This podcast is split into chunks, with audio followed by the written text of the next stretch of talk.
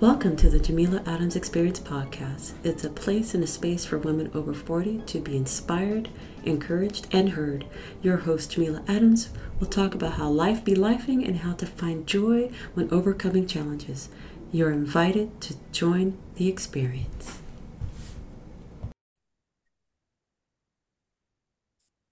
Hey everyone, thank you for joining this week's episode. I'm so happy that you're here. And this week we have Inga Faye. She is a beautiful, awesome person I had the pleasure of meeting with and doing business with in the past. So I want you to get to know her as well. So what I'm going to do is have Inga introduce herself and let's go from there. Hello, Inga. Well, hey, Jameela, I'm so glad to be here. Excited to be with you. Yes, we have been hanging out for a while now. I think it's been over 2 years. So just the fact that you have invited me to your space is just, I'm just so excited that you did that. For those that are not familiar with me, my name is Inga Faye. I am an authenticity strategist. I work with female entrepreneurs with introverted tendencies and really help them use their innate gifts to grow their business. Because as a fellow introvert, I know that oftentimes I have felt like I had to be an outgoing extrovert to be successful. And there were times that I actually did that. I took the time and the energy to do that. But after doing it, I was so drained. And that made me really want to figure out a way that I could still be me and make my business grow as well. So I've come up with some unique strategies that will help people do that. One of the great ways I found is my perfect icebreaker that we'll probably talk about a little bit later. And then, of course, my coaching program that just kind of helps you along the way, just really use the gifts that will make you grow the way you were meant to grow, to walk out your passion. That's awesome. I'm so glad that you brought that up because I find myself as an introverted extrovert because after a while I've had enough peopling for the day, and especially when I have to go do networking events and things of that nature, and it's like I literally have to sit there and do a timer like, okay, 5, 4, 3, I'm done, I'm ready to go, because I can only people for so long. Exactly. And it's like I love what I do, I love meeting people, but after a while it's just like, okay, I need to take off the skin suit and go home. You know, it's just like, how do you get your clients to kind of break that down so that way you can help them to move forward with their businesses? Right. So what I have found that introverts or people with introverted tendencies are outgoing with people that they know. Mm-hmm. They love to talk about their product or service. It's just oftentimes the cold outreach that they struggle with, similar to what you're talking about. They're not their people are not their thing. They would rather be by themselves. So what I have found to be the perfect icebreaker are surveys, because surveys help you feel real. They help you feel genuine, and they help you build authentic relationships that grow into sales. So that is my means of helping my clients that want to start off with lead generation, because we all know that if you're out of leads, if you're out of business. So I have a DIY course called the Savvy Survey System that will help people actually be able to create a survey in less than an hour without the heartache and the learning curve that I went through to create it. Oh, that's awesome. And it's good that you have that survey to, like you said, break the ice. Because you know, when you have to talk to people, you have all this built up ideas about, will they like me? Will they understand me? Will they get it? Right. And to me, doing the survey will definitely kind of, like you said, break the ice. So that way you don't have to feel that way. But once you get past that point of doing the survey, what do you do next? Well, the survey is really going to kind of define what you'll do next, because at that particular point, you'll know if that person that just filled it out is your person. Gotcha. And I think that's what's really important for us to understand, that we need to talk to the right people. Mm-hmm. I think we get into the habit, or I've been told, and I'm sure many of you have too, that everybody is your customer, which is so far from the truth. Right. We really want to niche down and decide who we want to work with. And that's what the survey is for. It's telling us a little bit about what they are looking for. Mm-hmm. And then it's going to tell us if they're our person. So at that point, we can make a decision. Are we going to continue? Mm-hmm. Or are we going to stop right here and say, nah, she's not it, or he's not it, and then go from there? So it's basically a decision tool. It helps you decide what the next step will be. Got you. Because like for me, what I do to I guess you could say vet clientele. I have my CIQ, and it's just their questions about my client's design style, their management style, or in this instance, like, how can we work together? Are they a micromanager? Are they a free spirit like me? Or they're like, well, as long as you get it done, I don't care, just check in with me type of person. So in that instance, I do have a questionnaire. It's not necessarily, I guess, a survey per se, but it is something that will allow me to understand my client better. So it's always great to have that, mm-hmm. because when you are trying to find that ideal client, it's always good to know what to expect. So that way, when it comes down to you doing business together, at least you have an idea. Okay, this person has this personality, they like doing this, and this is how they see their work done, and so on. So I honestly believe that any type of survey or questionnaire is a valuable tool. Exactly. It's a valuable tool to have, especially doing business. Yes. So let me ask you this. How long have you been doing this? Well, the survey strategy came about, what really evolved in my direct sales business. I've had a direct sales business for over almost 20 years now. So, and when I was in that business, and which I still am, I was using surveys, but the surveys that I was using really was kind of centered around the products that I sold. It really wasn't a generic survey. And that became very apparent to me when I was starting to use them again. So what I wanted to do is I wanted people to really feel the freedom to be able to truly tell me what was on their mind and not let the product that I was promoting to hinder them from telling me that, because I've had people say, well, I don't use XYZ product.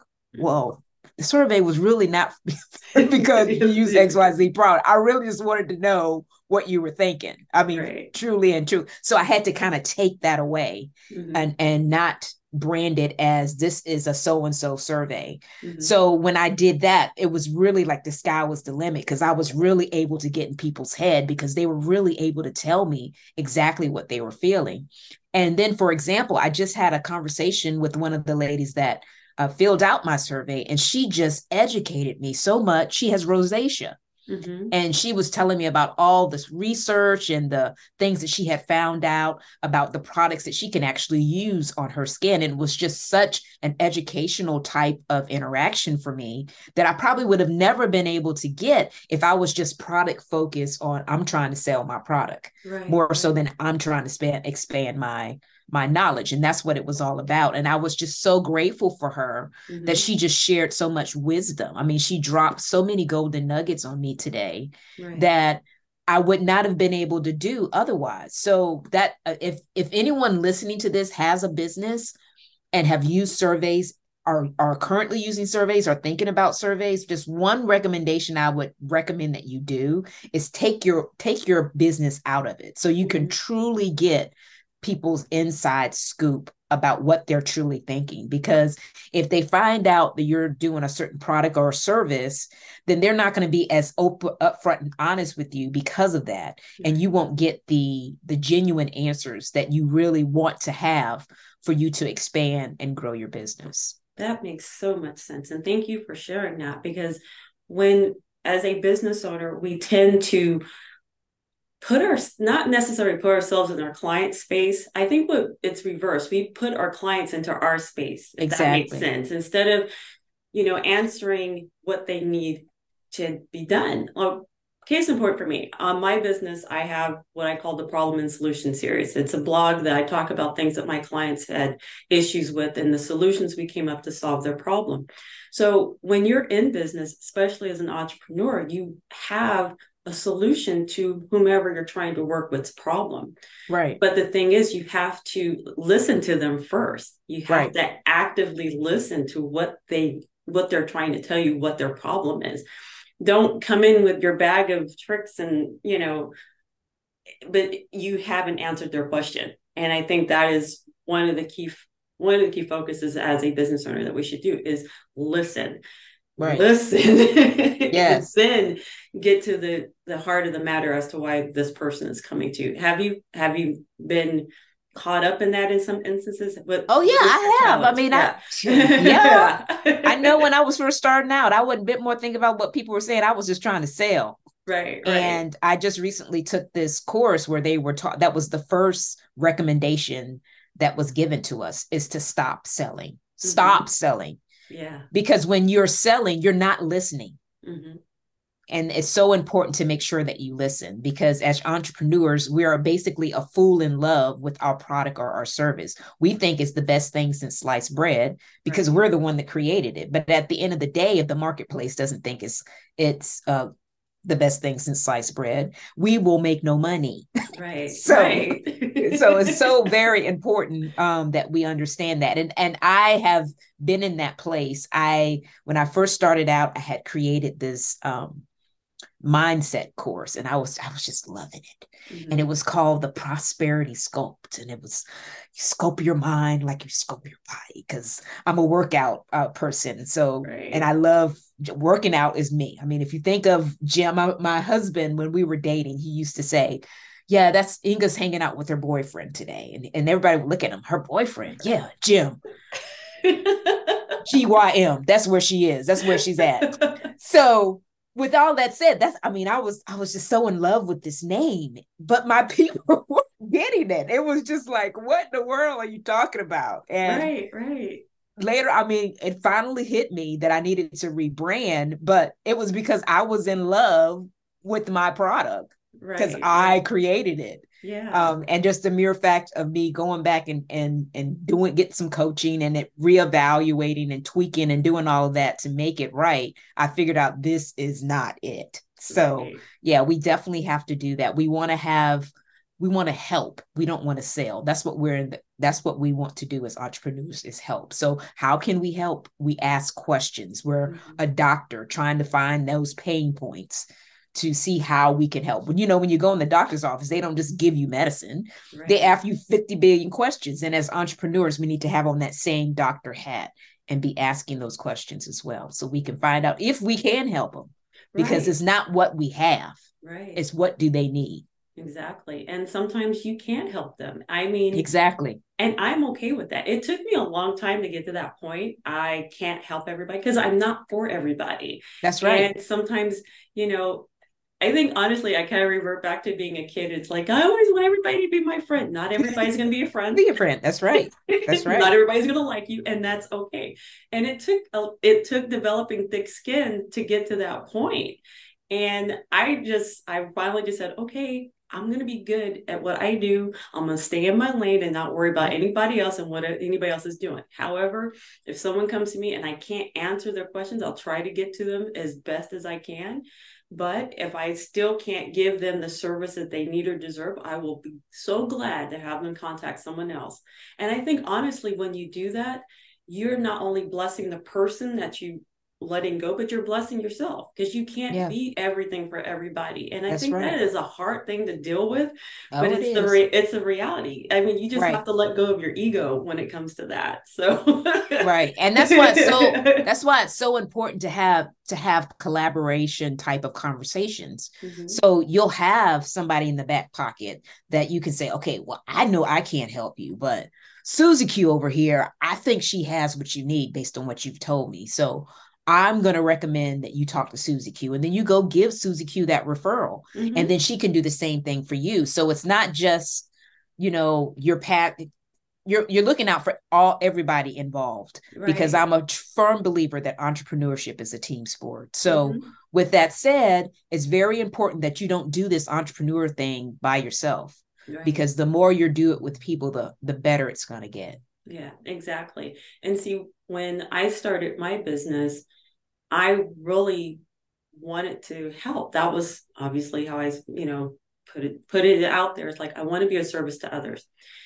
And I had to realize there are certain things I just can't do, and that's okay. And it's always good to find someone else who has a little bit more expertise than you, or, they have this special criteria that you haven't even touched on. Like for me, there's certain things I can't do, and I'm not going to sit here and beat myself up because I can't do it. The best thing I can do is say, hey, I know somebody can help you with your problem.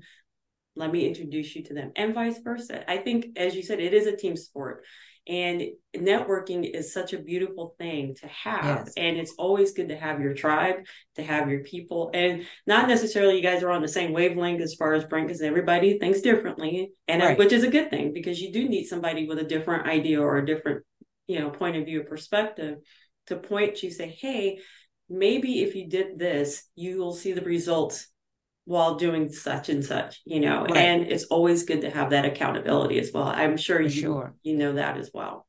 Yes. Totally agree. Accountability is so powerful, especially when the people are on the same, I won't say they're working, I won't say they're working for the same goal, but they have the same ambition. That's what I'll say that way, right. Because you have people in different stages of their business. Mm-hmm. And I just went through this as well, where I was with an accountability partner who told me that she was really working to make six figures. But when she was sharing information with me on what she was doing, I'm thinking, what you're telling me you're doing ain't going to get you to six figures. So I don't know where the disconnect is, but yeah, it's not working. This is not working. And I know personally for me, I want somebody to challenge me. I mean, that's to me, that's the whole point of having an accountability partner. Right. Like I can do bad by myself, That part. I could literally do bad by myself. So I don't need somebody to ride with me that. I know. I don't need anybody to ride with me. Yeah, I want somebody to say, well, you told me you want this, mm-hmm. but based on what you said, what you told me and what you're doing is not matching up. So right. The math ain't mathin'.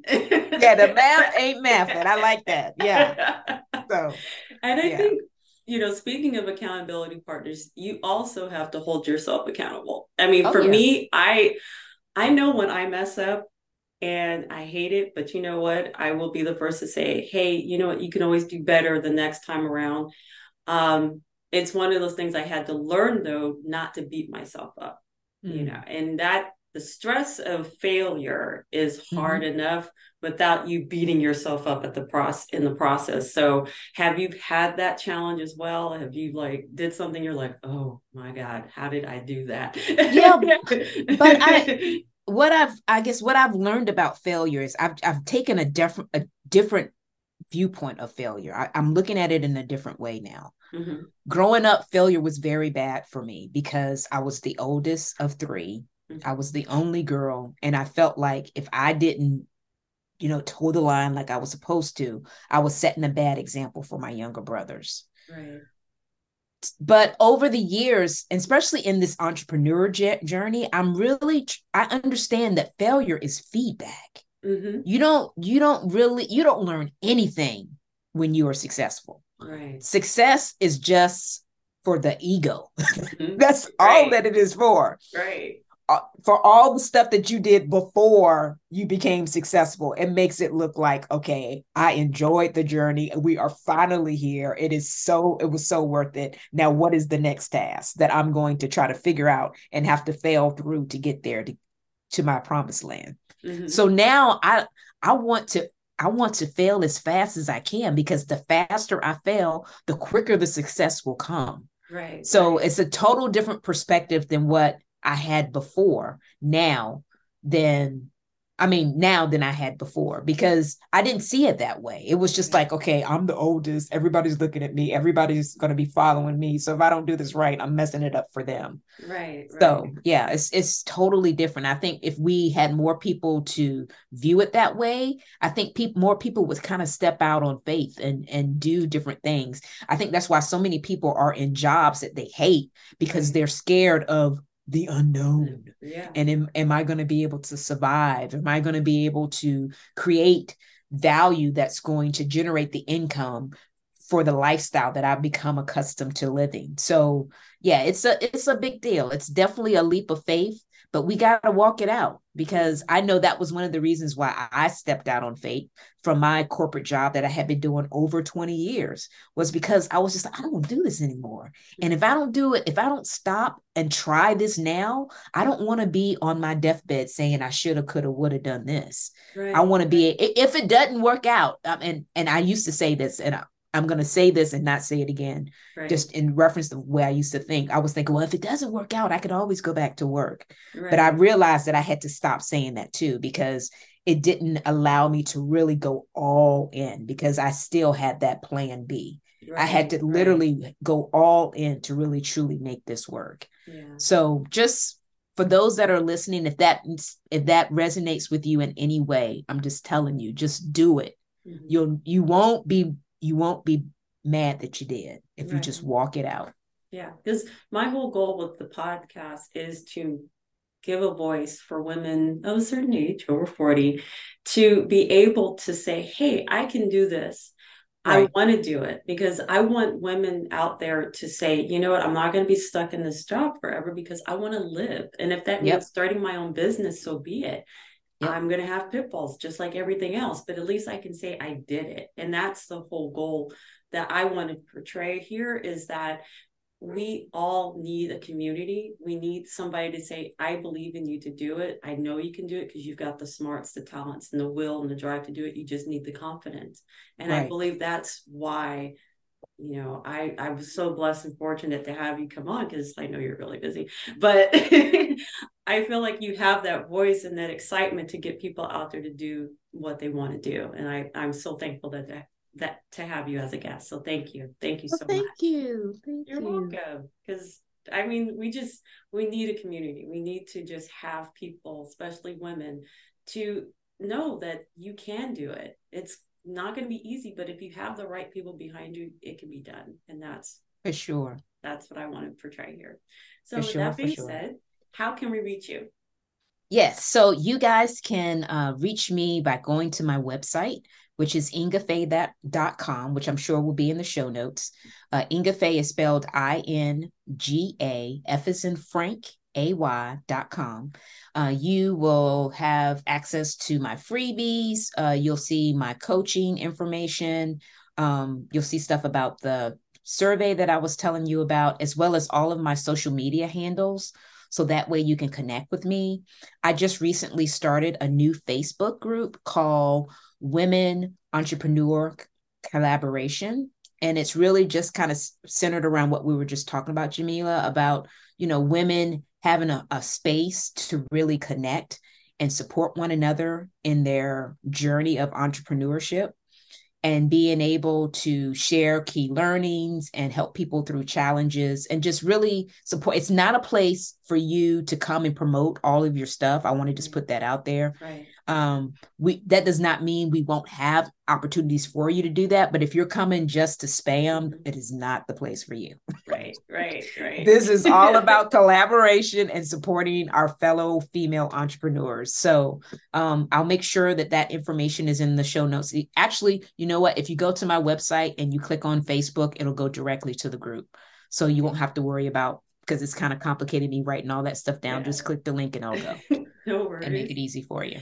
So in closing, what inspires you and what encourages you the most? What inspires me and encourages me the most? I guess when I think about what inspires me, I think what inspires me is really to be better today than I was yesterday. That's the constant and continuous improvement that I'm working towards. I thrive on that. I wanted to say that typically people say that practice makes perfect, but I know one of my great mentors, Edwin DeBerry, always tells us that practice makes improvement. Mm-hmm. So I want to make sure that I am constantly improving. I want to be better and better every day in every way.